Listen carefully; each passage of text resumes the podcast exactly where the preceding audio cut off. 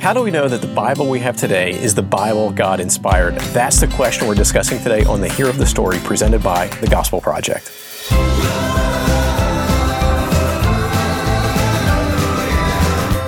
Thanks for joining us for today's episode of The Hero of the Story, a podcast to help you focus on the gospel in every area of your life and ministry. I'm Brian Dembowczyk, managing editor of The Gospel Project, and with me is Aaron Armstrong, our brand manager.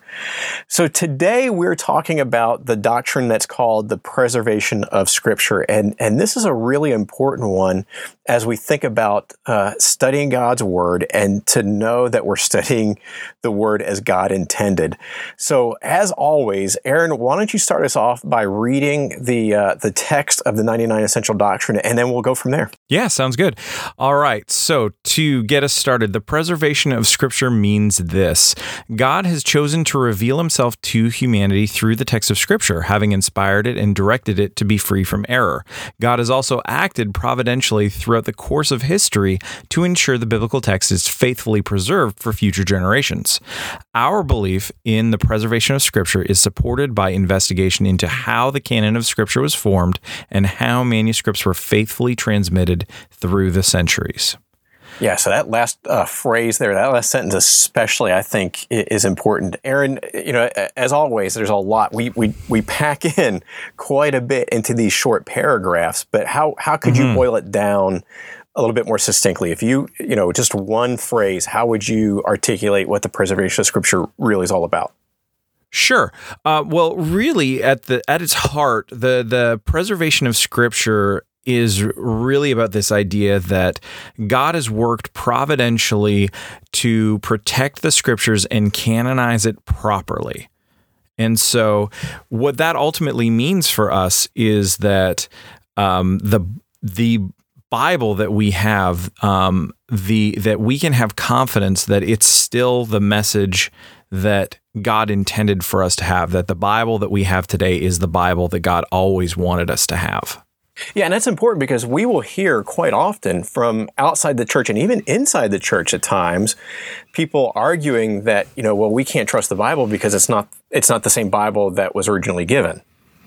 Right. Yeah. Or, right. or, or which one? You know, you say you, you believe in the Bible and you should live out the Bible, but which one? You have all these different translations and so forth. And, and uh, the, the Roman Catholic Bible is different than the Protestant Bible. And so a lot of times mm-hmm. you'll hear people press in and try to take the legs out from under faith in Christ based on these claims that the Bible is not reliable. So yeah. th- this speaks to that. Yeah, absolutely, absolutely, and it, and it's and we've got to be honest too. This is a this is a hard one to get a grasp of in some ways, um, because there are some there are some really good questions that have to be addressed, and but thankfully there are good answers. Yes, we'll talk about in a couple of minutes that there are some problem passages. I think that's one of the the better yeah. terms for these. That there are a handful of passages that we have to admit create some problems for us. Now, again, as you said, I think we have some good answers uh, about yes. these problem passages, but to, to not acknowledge them and deal with them is problematic as well. So let's yep. start. Um, let's push a little bit further. Where do we see this uh, doctrine in Scripture? Well, there are a few places that we that we see this coming into play. Um, there, you know, if you if we start in the Old Testament, if you look at Isaiah chapter forty, verse eight, for example, um, one of the things that that it says there is the grass withers, the flowers fade, but the word of our God remains forever. And so there is there is an acknowledgement within Scripture from prophets um, people who were speaking on behalf of God and speaking the message that He wanted them, wanted His people at that time and us today to hear and know and understand that His His word doesn't doesn't disappear. It doesn't end. It it doesn't exhaust itself the way that the the rest of the creation does. Yeah, it's it, God gave us Scripture to uh, to persevere. It it, uh, yeah. It, it, it is meant to last the test of time, and we know it has. I mean, think about this. Here we are in 2019, almost 2020, and uh, mm-hmm. uh, we are still studying scriptures that were written thousands of years ago, and they're just as meaningful today. They speak to today. Uh, it, it, it mm-hmm. it's another. Often we will hear people claim, "Well, the Bible's an outdated book," and so forth. And we know if you spend any time in it and give it a, a, a fair read, it does speak to, to issues today. It does address what we're dealing with. And so there is this timelessness and this reliability, not only in the message that it contains, but also how we how we've been handed that uh, text down from generation to generation. You know, yeah. I think of, of Jesus in Matthew uh, 5, where he's talking about the preservation of Scripture and saying, hey, not even the smallest letter, the, the jot or tittle, we often hear it translated that way, the smallest letter or smallest stroke will pass away. He's affirming, mm-hmm. uh, Christ affirms the enduring nature of, of Scripture. Mm-hmm. Yeah, which is incredible. I mean, we have to if we are consistent in our faith, we have to take seriously the way that Jesus describes describes this when he says that um, there none of this will will pass away until all of it is accomplished. Um, there's always going to be a need for the scriptures in the life of the Christian as long as we live in this world. When the new creation comes, when Jesus returns and all things are made new, well, things are going to be different then. But until then, the scriptures are here here for us to help us um, grow in faith and godliness and know um, and to know Him. And so he says the same, he says, just like he says in Matthew 5 18, he says in tw- Matthew 24 35 that um, even the heaven, heaven and earth will pass away, but his words, my words, he says, will never pass away. And again, we, we've seen this. This is one of those doctrines that not only do we see in Scripture, and we need to. Uh, that's why we start mm-hmm. every one of these discussions by looking at where it is in Scripture. That, of course, is our, our source of authority.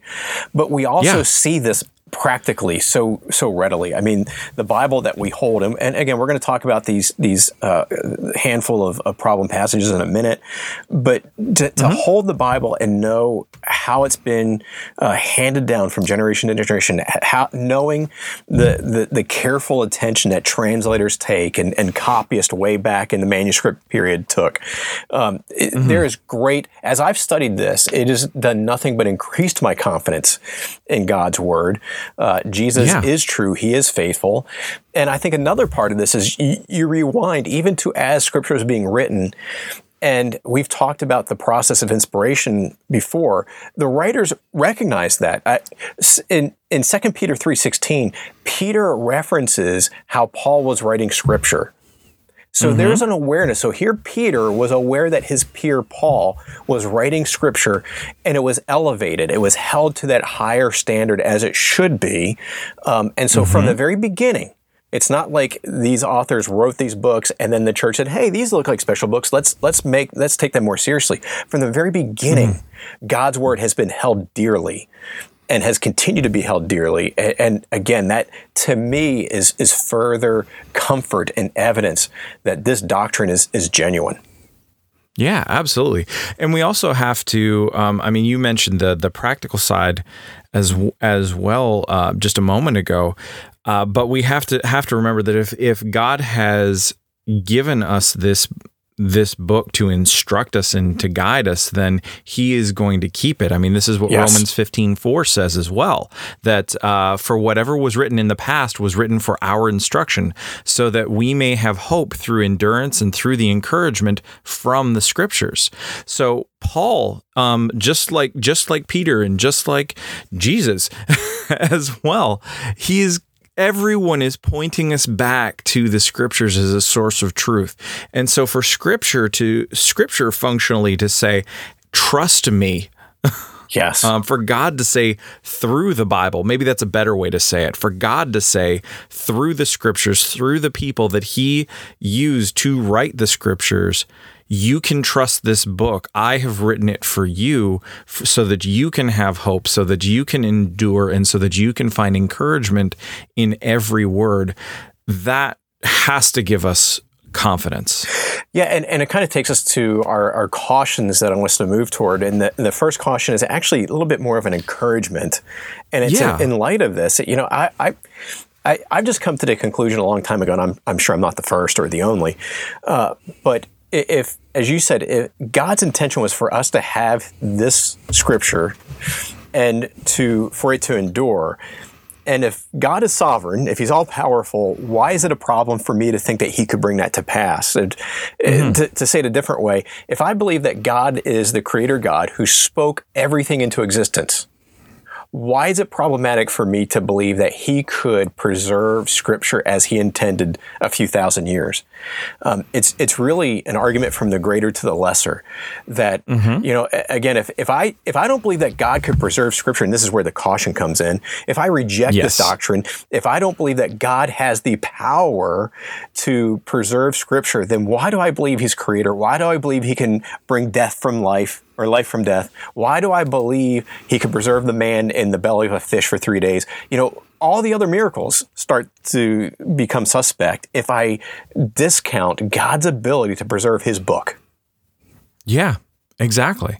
Really, if we believe that God can raise can raise a man from the dead, it should be no problem for him to keep um, to keep this book faithfully conveying His message to the world throughout the centuries. Definitely.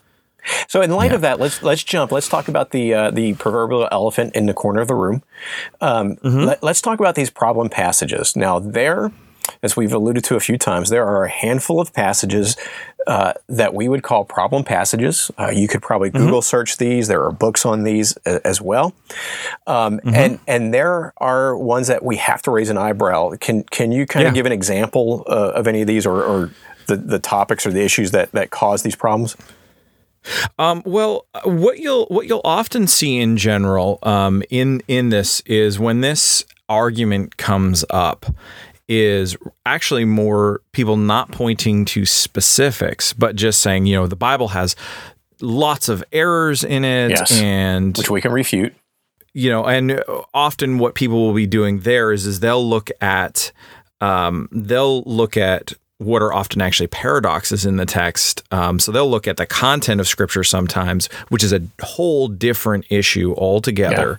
Um, um, or they'll they'll say, or they'll see in Proverbs where um, where in one verse it will say to do one thing, and then in the next verse to do the opposite. When really what it's saying is, is in certain circumstances, Exactly. this is the wisest approach. Where where this one is is the other.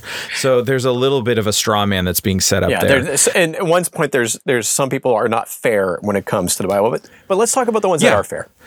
Yes, absolutely. So one of the things that we do have to have to wrestle with is is that the script the copies of the scriptures that are used in translation work today and have been for centuries None of these are the original manuscripts insofar as we know.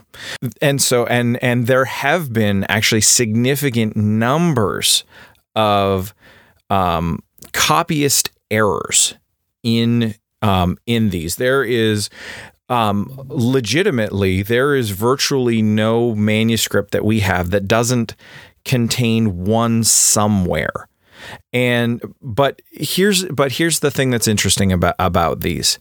The copyist errors that that exist about 99% of them, some ridiculous number like that, um, were amount to basically a typo Exactly. or or transposing a word.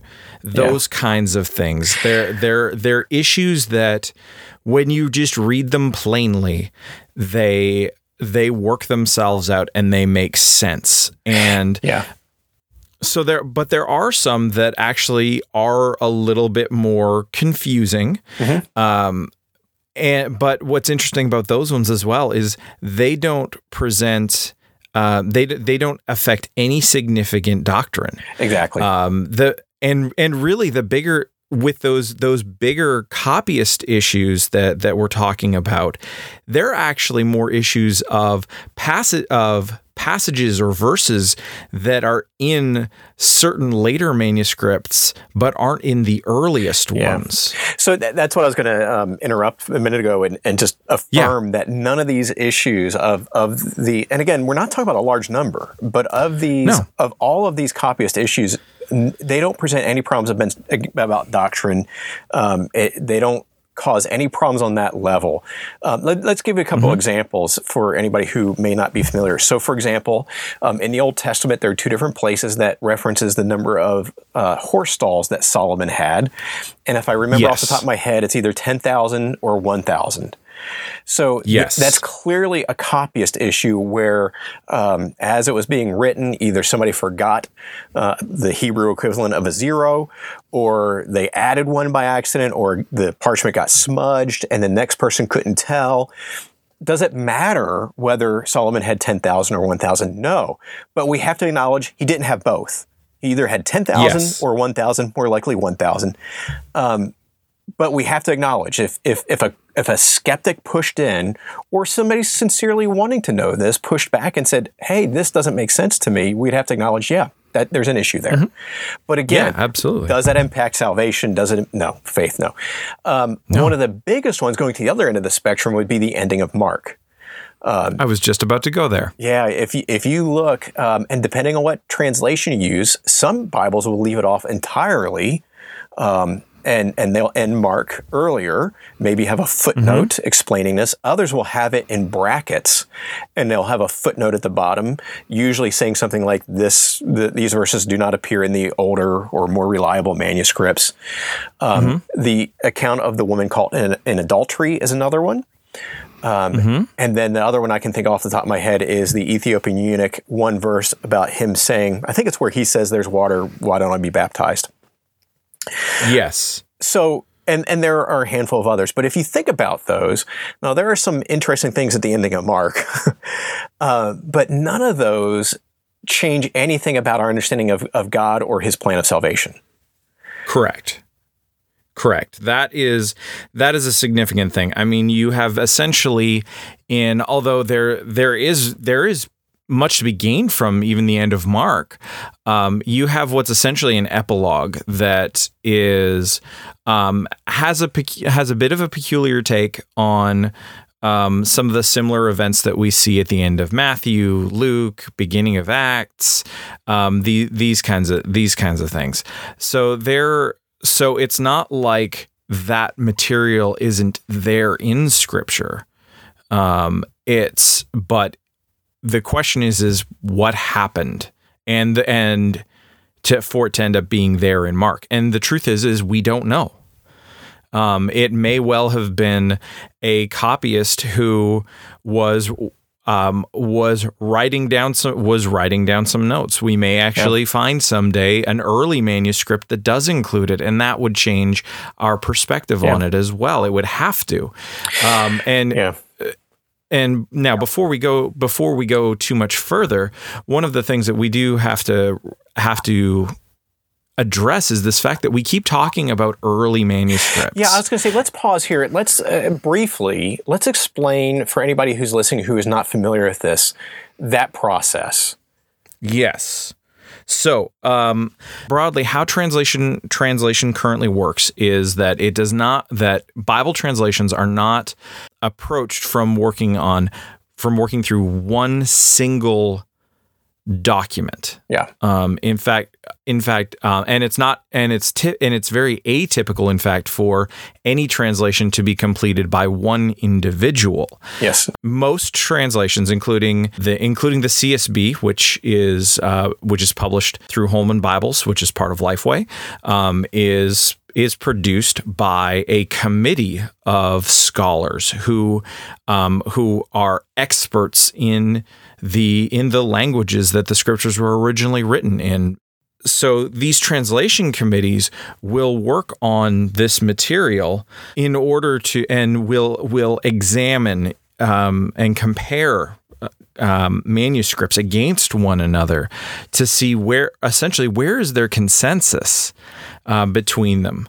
Um, on top of that, we also have um, have some incredible tools available to us um, in recent in recent uh, decades in particular, um, we've been able to better date the translations that we do have. And on top of that, we've actually been able, or the manuscripts that we have, and on top of that, we've been able to identify even more and discover even more copies of the scriptures uh, um, and certain books, either in part or in whole, than have ever been available to us. Well, let me pause here. Let me let me ask. Let me actually take us back even a step further for somebody who may not understand. They hear us talking about copies and so forth, and still may not yes. quite understand. So let me start from the beginning, and again cover this quickly to, to bring us back to where you are. So think of mm-hmm. Paul writing the book uh, Philippians. He wrote a letter to Philippi, wrote that most likely on some kind of parchment or animal skin that would not last. That's one of the reasons mm-hmm. why we don't have a lot of the originals that we know of because they were written on on on materials that would break down. Yes. So Paul wrote the the Philippians to to the church, sends it to the church of Philippi all of his letters were meant to be shared with other churches. So they would hold on to that original copy probably, and they would then copy, they would make additional copies so they could send it to the other churches in the region. So this is what we mean by copies that that originally the way the Bible was was was transmitted to other local churches was making these copies. And so then you have the history of copies being made from copies. So maybe the church at Philippi sends a copy of the letter of Philippians to the church at Ephesus. Well, they don't go back to Philippi to copy it as well. They just copy what they got. So yeah. you you start sending so you start seeing this larger number of manuscripts they're called being created.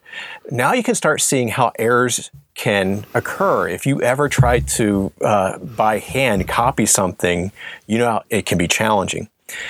So mm-hmm. what we do is is we look at as copies were made and you have more and more manuscripts. The way it ha- the way this works is you have the experts look back and they find all the manuscripts and we have tons of manuscripts available. There's more manuscript evidence for the bible than any other book of antiquity. Right. Even, when, even and Sorry. I was going to even allowing for times when the Roman Empire demanded that they be destroyed. We lost a yeah. lot of manuscripts because of that. Um, yeah. And early Christians lost their lives. They risked their lives and lost them often to preserve manuscripts. So what happens is you have this large number of manuscripts. Well, how do you know which one's correct if there is two that are different? Well, there are two basic tests, and I'm going to simplify this just, just to be simple. Mm-hmm. Um, one is quantity. It would make sense if mm-hmm. you have 99 uh, manuscripts that all have the word green in it, and one manuscript has blue, which one do you think is right? Most likely the ones that say green. The mm-hmm. other is geographic diversity. If you've got manuscripts spread out that all say green, and you have a bunch that say blue just in one area, then there is this thought that that blue got mistranslated, got written incorrectly in that one region, and they kept copying that mistake over and over because it was isolated. So what the scholars do today is again they look at all these manuscripts and they they take this into account.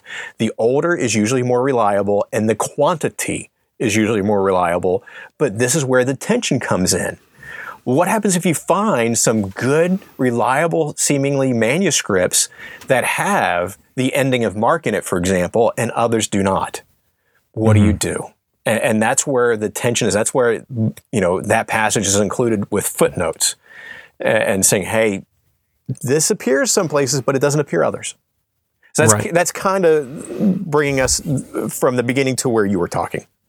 Yeah, yeah, absolutely, and and thank you for for backing up a little bit farther for um for us. So um while while you don't have to go in depth, um, like the average person doesn't have to go into even that level of depth, and really, um, even just what you're what you're saying um, is just skimming the surface. Yes. Um, Trevin Wax, who is our general editor with the Gospel Project and and our Bible publisher at at Lifeway, um, he could probably he would not probably nothing. He would be able to talk for hours on end about about how this works and how this happens because he's been in the room for it. Yes, and um, and he's been in the uh, in the midst of the wrestles. And this is the thing is is that even on a translation committee, um, people people will disagree based on their on their perspective, their training, and and um, and their uh, and their tradition as well. Yeah, and this, um, Aaron, let me just yeah. pause. This takes us to, and I want you to continue this thought in a second. Uh, but yes. this takes us to the other major caution that I want us to talk about is the different translations. Why do we have so many different translations? Let's assume for a second that we could land on the proper manuscript evidence we would still yeah. have different translations, right? Yeah, absolutely, absolutely. Because and and, and why? Well, um, and ultimately, it comes down to different philosophies um, yes. as the as the primary piece of it. Um, and so, what we mean by that is why what we mean by philosophies. We're not talking about um, theological reinvention in in this context. What we're talking about functionally is the uh, is the reality that uh, different translations ultimately serve different purposes. So um, for for so some translations are highly are highly literal in that they present the the text the way that um, essentially the way that it is in Greek or Hebrew, um, more or less transliterated. So it's not it's not working it into um, nearly as readable a form of English as um, as as some other translations. This is usually called word for word um, translation, mm-hmm. and it can come across as wooden at times. Yes, absolutely, absolutely, and um, so um, versions of the um, i understand they, they just released a new edition of this or are about to release a new edition of this but the new american standard is an example of that it is it is very precise but it is it is one that is very very hard to read it is probably it's probably on that farthest end of that spectrum. You know, on the other flip side, the the the farthest you could probably go is um, is to say something like the message, uh, Eugene Peterson's um, paraphrase of scripture, really, um, and and it's recognizable obviously but it's it's an attempt to make it um, but it's re- it's really more about um, form and, more, and uh, yeah and thoughts. It's, you know? it's yeah. anybody who who knows another language, a second language, German, French, Italian, whatever, Spanish, you know that their translation is not necessarily a one to one ratio. There are times there are certain words or nuances in one language don't convey to another, or idioms, um, expressions. Yes. You know, we use expressions in North America all the time. That if that if we went and said it literally to somebody somewhere else, they would say this makes no sense. So yes, the two schools of thought. The, the word for word is no. We're going to keep it as faithful. So you're studying the words that were there. The thought for thought mm-hmm. is no, but it doesn't help if you don't understand the idiom. We're going to explain it for you. So there's a little bit more. Right. There's a little more interpretation in the thought for thought. Yeah, exactly and so um, and so really like the the technical terms for these are um, fun, uh, formal, formal or fun, uh, or functional equivalents and dynamic equivalents. So formal being word for word, dynamic being thought for thought, and then in between there's a whole spectrum of them. So um, so really the the farthest end on on a formal translation is actually an interlinear Bible. Yeah. The the NASB is the next closest to that. Then you would have things like the ESV, the King James, the New King James. Those all lean into the formal the formal equivalents or word for word translation philosophy. Um, the NIV, the NLT, uh, the CEB, the message, those all lean toward uh, lean toward or are fully vested in um, a dynamic equivalence or thought for thought translation philosophy where and then there's then there's the CSB which try, tries to strike yes. a great balance between the two we and both of us, I think, would say that not just because we work for Lifeway, but because we actually like this yeah. translation. Exactly. I've I've fallen in love with it. It's a great translation. Yeah. So, so real quick, just to kind of put a capstone on this, uh, again, we we have to understand there are different translations, and sometimes I've heard this people arguing, well, if God wanted us to know the Bible, why wouldn't He give us one translation? Why so many? Well, here's why: they're all helpful. You know, for me, the rule of thumb is you start with a word for word translation. You start with something like the CSB, um, the the NASB or the ESV, once something like that, and you do your primary study in it. But it is helpful mm-hmm. at times to pull over a thought for thought translation. Um, to aid your studying. There's nothing wrong with using this variety of tools. And it's great to be able to compare and mm-hmm. contrast and understand what were the translators wrestling with? Why, why did this translation use this word and this other one chose this word? What's going on there? And it can mm-hmm. be really meaningful study. Um, and, yeah. and, again, remember, God's desire is for us to know His Word and to learn from it and to live it out. So these, it's not for chaos or confusion it's really a, this mindset of man, these can be helpful. Right. Um, the other thing that we we need to to notice there too is um, is really just that um, along with that that it's that both kinds aid in study um, is that language is always changing. Yes, and it is. So, because language changes, um, we need to we need to have new translations of the Bible that that accurately and and helpfully communicate the truth of God's word to people in their context. Yeah, and you know, the, the as I've taught on this in the past, the uh, one of the words I've used uh, is the word bad. Um, if you were to find a, a document from the 1960s in, in, in the United States and it had Aaron was was a bad man, you would you would interpret that differently than if you found a document from the 1980s, say, where it says Aaron was a bad man. Because at some point that term bad became synonymous with cool or, you know, impressive. So one writer could Just be using the same period of time for a brief period of time. You could be using the same term but have completely different meanings based on when it was written, and that, that's what yeah. the scholars wrestle with. What did these words mean at that time, and and how were yeah. they used, and so forth. Yeah.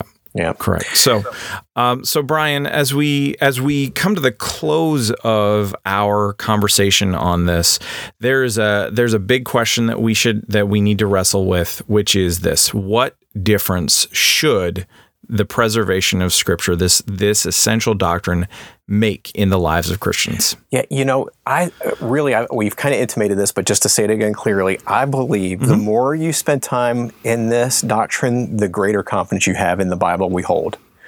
Um, yeah it is understandable for somebody in ignorance to ask these questions. Why so many translations? Can we trust it? How do we know it's been several thousand years? How do we know? You know, the phone game, we can't even, you know, carry one sentence faithfully between 10 people. Why should we trust the Bible? Those are yeah. fair questions. But the more we study this, the more we learn about it, I am convinced the greater confidence we have. So this this doctrine fosters confidence in Scripture, which, as we've talked about in our other uh, doctrines based on Scripture or about Scripture, th- this is a linchpin. This is how we know who God is. This is how we know His plan of salvation. This is how we know what it looks like to live out in light of our salvation.